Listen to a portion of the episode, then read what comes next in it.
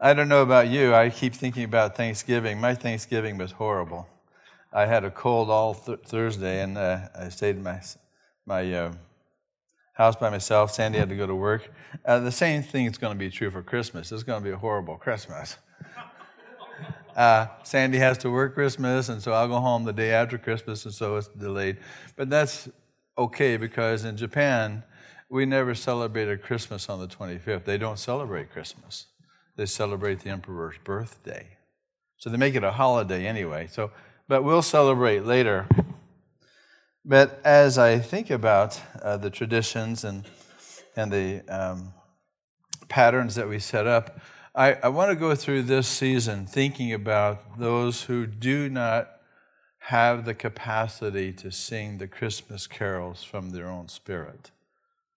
As I'm addressing the the um, the series is I'm thinking about the unbeliever who is asking questions about why do we do what we do, who don't understand what we understand and adore. And so last, last week, just to review, the question of God promises what? These angels? I don't believe in angels. And uh, you got to be kidding. This Virgin Mary, as you think about uh, all that, I, I don't know if I believe that's supernatural stuff. But last week we said, uh, as Mary would walk, respond in faith through the questions, the theme last week was about uh, the faithfulness of God, and the hope that when God says something, He will do it. For no word from God will ever would ever fail. I am the Lord's servant. Mary responded by faith, May your word be to me fulfilled. That same word will be fulfilled in you today as you respond to Christ by faith. But the non believer can't respond, and therefore he won't be fulfilled by the Word of God. And we talked last week about our brother Luke, and as the doctor who's familiar with delivery and birth, he was the one and only the one that would talk about the humanity of Christ, that the divine would become human. And uh, this week we may think about Matthew uh, in a different light because Matthew is going to answer some of these questions that the non Christian would have.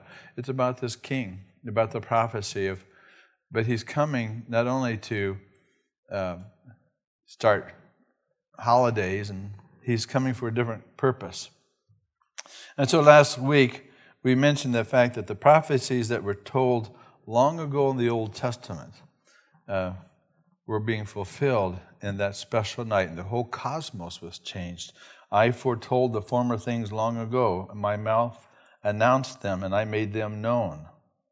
Then suddenly I acted, and they came to pass. That's our God.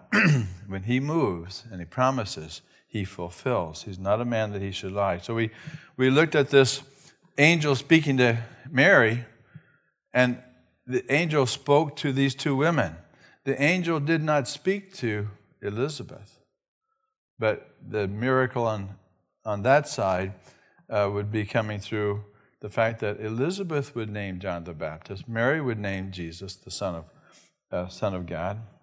But these two contrasting, unknown people, one from a rural, one from an urban setting, God works in every human life, without exception, around the world.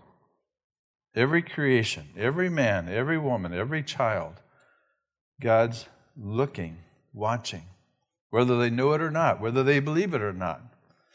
And yet, for us as believers, we understand that God is working in a supernatural way, in a natural order. So we're not unfamiliar with angels and how he works. And lastly, we, we talked about a misunderstanding how sometimes you have this thinking imported from culture, and we'll look at that again today. But the idea that the Immaculate Conception is not about the birth of Jesus, according to the doctrine, um, is about is declared to be about Mary being without sin and being a perfect woman, and she became the mother of God. We we touched that a little bit, but I wanted to go back to something as I was growing up, as I went through the holidays, and I don't know what your Christmases were like. It wasn't a, there were seven kids in our family. But I, I didn't know about Christmas until after I became a Christian. I knew about holidays and gifts and Christmas trees and nuts and oranges and hard rock candy, those kind of things. And remember those stencils you put on the window? Santa sleighs and Christmas trees. And that was kind of a secular Christmas that I went through. There was never anything religious except maybe a, uh, I mean, the hymns we'd sing, but we, we never appreciated those things. You see, I came from a part of America at that time in 1971 or, or 50s, 53 when I was born. Um, my family wasn't a Christian family. And so we never had any religious or spiritual input in Christmas. And between 1940 and 1972, this is a thumbnail thing for me, but about 75% of the country was religious in its orientation. And we'll talk about that. But the idea that there was a consensus, there was a worldview that was a Christian, and therefore we understood, and the times were stable because you knew because of the Christian values that permeated our culture the Christian values of community, the Christian values of respect, the Christian values of, of, of, responsibility. We knew what was right, we knew what was wrong. And at that time, the mainline denominational churches, the Presbyterian Church, the Methodist Church, the, the Lutheran Church, the Episcopalian Church, and then the Baptists, the Southern American churches. When you talk and you throw in the Catholic, the predominant mindset of American culture when I was growing up was we're Christian nation under God. We understood that. And therefore, when we would go into celebrating holidays, it wasn't just celebrating the holidays, it was celebrating the birth of Christ. But in 1960s, uh, it shifted little bit by little bit, and the mood became 65% were religious, 35% became secular, with atheism starting to grow a little bit. Never before was it acceptable to be an atheist. It was kind of always questioned. Oh, you're, you're an atheist. But it's grown to have a, such a root in our society that we have almost a third of of 40% rounded off that there's a secular element in our in our culture. And that's been there. That's how i grew up. And it was a religious secular divide.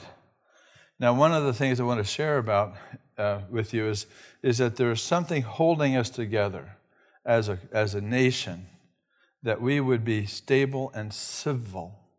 And that was called this force of religious it was a centripetal force like a merry-go-round. When you get on the merry-go-round, that power holds that center together because it's controlled by the center and it just goes around. But what held us together as a country was a common core understanding of the Christian values. And therefore, we were civil, we were moral, we had a perspective of ethics. We knew, and we were called the moral majority. But little bit by little bit. We, while we were focused on the church, the unchurched were focused on the culture. And the culture was under attack and being uh, motivated by other forces in the world. And slowly and surely, the moral majority changed to have an immoral majority. And therefore, we have a new centripetal force. This dominant of secular humanism came into play, and power politics and sociological law, an untethering of God, saying, We don't need God. We don't need God. And therefore, it may come a day, it may come a day where we will see 65% of our culture being secularized and 35% being religious. Now, the book the Little Book of Atheist Spirituality asks the question what remains of the Christian West when it ceases to be Christian? Well, one of the things it will do is it will change the definition of the word peace. And what we understand as being peace will be no more than material prosperity and personal comfort. As long as you are happy in your world, you don't have to be concerned about anything else. When the Christian worldview is supplanted by a secular worldview, you end up saying these things Happy holidays. Happy holidays. Because you'll try to accommodate. And this is what has happened already because those large mainline denominations have shifted. And so the, the churches have decreased in their attendance, and there is now no common core of faith. Uh, the central religious force was waning, and all of a sudden you have multiple groups, tribalism takes place, and Christ is pushed to the corners. And therefore, the new core force that's really competing for that center is a secular force, a secular humanism. And when the church recedes to the sides, what's at the core? And what the, what's at the core is what progressive liberals will step in, secular culture will step in, and they will influence not only the culture, but they will influence the church. And therefore, what you see without even noticing it, you'll see things like the United States Postal Service making stamps. That's an innocent thing, isn't it? I mean, what's wrong with saying uh, happy holidays? But notice these stamps, none of them are religious. Well, is that a problem? Well, it's just a stamp, you say. Well, did you know in the last decade, the Postal Service has added more stamps to celebrate the diversity in our culture, which is not a bad thing, is it? I don't know. You know what uh, Kwanzaa is? Anybody ever hear of Kwanzaa? Yeah, it's uh, after 1960s and the Rhodes riots, and um, a man uh, named uh, Karenga, he said that um, Kwanzaa was meant to be an alternative to Christmas. He believed that Jesus was psychotic and Christianity was a white religion, and that black people should not be participating in white religion. As, as Kwanzaa gained mainstream adherents, Karenga adhered his position so that practicing Christians wouldn't be offended. Stating in the 1997 book, uh, A Celebration of Family, Community, and the Church, that Kwanzaa was not created to give people an alternative to their own religion or religious holiday. But now you have a mixture Kwanzaa and Christmas. Well, how about this one? Eid greetings. Here's a stamp. And so this is the Muslim greeting. And Eid means uh, Eid Mubarak. Eid is feast. Mubarak is a blessing. And so now you have the culture uh, recognizing that there's diversity, and uh, the idea that you'd say Eid Mubarak, you would say, uh, you wouldn't say happy, Eid happy. You would say uh, a blessing through this feast because at the end of Ramadan you want to break the fast. This is not a Christian. This is not a, a, a, a Christmas religious holiday. This is a Muslim holiday that's added into the holiday seasons. Well, we have a lot of these things. Hanukkah, you know about Hanukkah. But again, this is not a, this is not a, a celebration of Christ, it's a celebration of, the restoration of Jerusalem, a, a, military campaign that turned out to be victorious. And so the Festival of Lights and the rededication of the Second Temple. And so what you have is these encroaching symbols and things that are crouching in that's pushing Christ to the corner. But when you hear, see these pictures, what comes to mind? Ah, ah, this is familiar because we know Christmas is about the worship, the mass worship of Christ. And therefore, it's not about military victory. It's not about getting together with family. It's not about having your country or, or your, your group being recognized.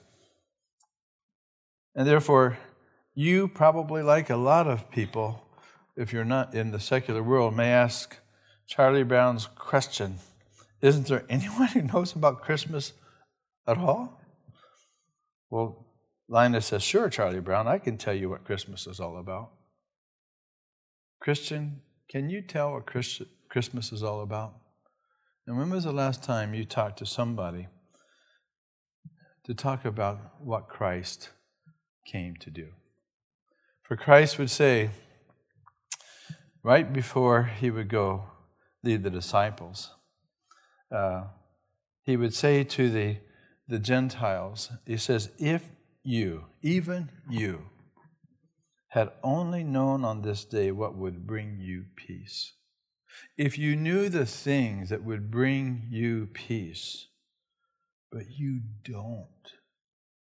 And therefore, it's incumbent upon us as Christians to speak, go tell it on the mountain, to communicate who this Christ is and what he came to do. But because of silence and because of ignorance, it's hidden from their eyes. One of the things that we know is that when Christ came, he came to bring peace. That shalom of Christmas is the shalom that you can only get from the presence of God. It's not something that He adds to your bank account, it's not some commodity that He sends your way. It's a personal engagement where Christ looks you in the eye and embraces you. It's a peace that says there's nothing that's going to be an obstacle between me and my Lord. And therefore, what I was built for, I've been brought back into this relationship. And therefore, we say, Merry, joyful Christmas. Uh, do you know Merry Christmas is only said in the Christian religion? You don't say Happy Christmas. You don't say um, Blessed Christmas. You say Merry Christmas because merriment is that sense of liveliness, that gaiety, that sense of wonder. It's, it's, this is a good thing. And so we sing because something has taken place in the human heart. And we sing about that in our hymns, don't we? But when Jesus said, My peace I give to you, it's not only the peace of salvation, it's the peace of his personal presence and the gift of the Holy Spirit that makes you come alive in Christ, alive in that relationship. Why on earth would you substitute this for happy holidays? So when you understand that when the secular comes in, they're offering a, a substitute, an artificial, temporary system of honoring, getting together, eating food, and then it's over. There is no flame. There is no more hope than just going through the season. And day after day and year after year, they continue with no God in their system. And therefore, the peace that Christ came has been hidden from their eyes. Remember what Kelly read earlier? She said, Comfort. Comfort, O my people says your God, speak kindly to Jerusalem and call to her that her warfare has ended, that her iniquity has been removed. For she has received of the Lord's hand double for all of her sins. And a voice is calling. A voice. It's the voice of this little child who would one day say, Follow me, and I will give you my peace. But as long as the secular world comes in and subtly, and sometimes not so subtly, through Supreme Court appointees and legislative battles and tensions and culture wars, and you will have tribulation. But if there's no God, you won't have the peace. But the gift that He gives you this Christmas is not a gift, it's Himself. And therefore, you know God, no peace. But if you know God, you know His peace.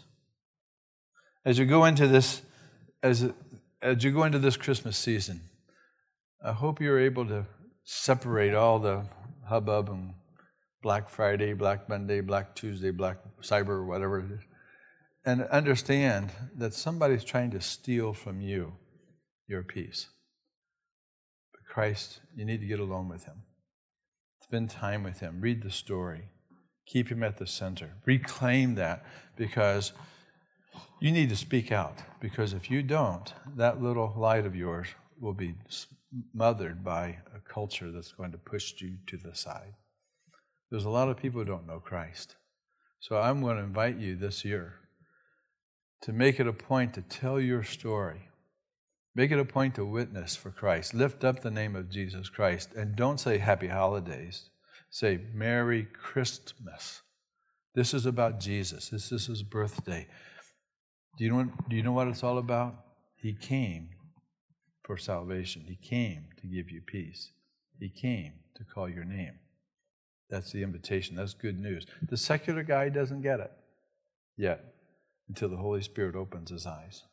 Well, with that, let me stop here because as we go through this season, you need to be thinking this isn't just about your personal peace, it's about something that God is doing throughout the whole world. And therefore, Christians, stand up, be strong, have your hope polished and your peace deep as we move into this Advent season, understand He came once and understand He's coming again.